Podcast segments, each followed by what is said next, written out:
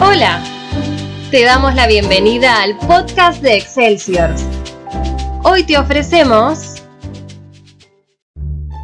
El desacierto de Agustín. Hoy no es un día más para Agustín.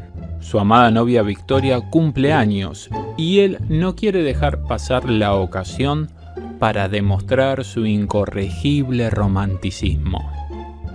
Por eso, aprovechando que llegó rápido a la casa de ella, pega un grito desaforado al pronunciar su nombre para que salga, como si fuera una especie de cachorra maestrada. Así, todo el vecindario oye. ¡Vero! ¡Vero! ¡Venga, venga! ¡Acá, acá! ¡Sea buena chica! Irremediablemente, la chica en cuestión sale, mirando a nuestro insensato amigo con toda su furia, que se desvanece cuando él le entrega con su mano temblando un chocolatín envuelto en un papel de regalo. Y después, al verlo a Agustín inclinarse ante ella como lo haría un príncipe medieval. O un bufón.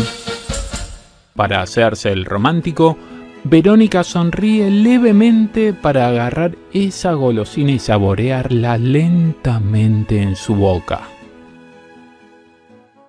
Pero a Agustín nada le sale bien, y por eso su novia empieza a descomponerse y a llorar, gritando que siente que su boca se incendia por dentro. Al verla tan desesperada, nuestro amigo atina a tirarse sobre ella para apagar el incendio como si fuera algo real ganándose una cachetada de ella y un puntapié en el trasero propinado por su ahora ex suegro, que salió al escuchar los gritos de su hija y ahora le grita enajenado a Agustín que no regrese nunca más. Así, cabizbajo y avergonzado, nuestro amigo intenta encontrar una explicación lógica para tan desafortunado acontecimiento, sin poder encontrar la respuesta que busca. Si Agustín supiera que el kiosquero, consumido por la bronca que le tiene porque nunca le paga lo que saca fiado, se vengó dándole envuelta una golosina te dejo, lo entendería todo. Ah, ¿ustedes no saben qué es te dejo?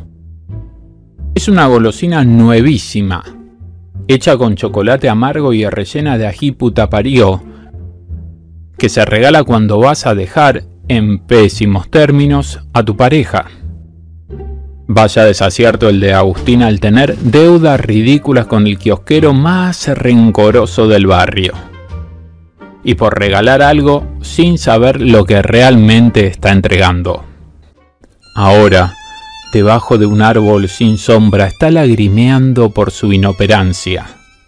Pero a no desanimarse, cada día le va a presentar una nueva oportunidad para hacer otras estupideces. Suerte en la próxima y que sea más leve, amigo Agustito.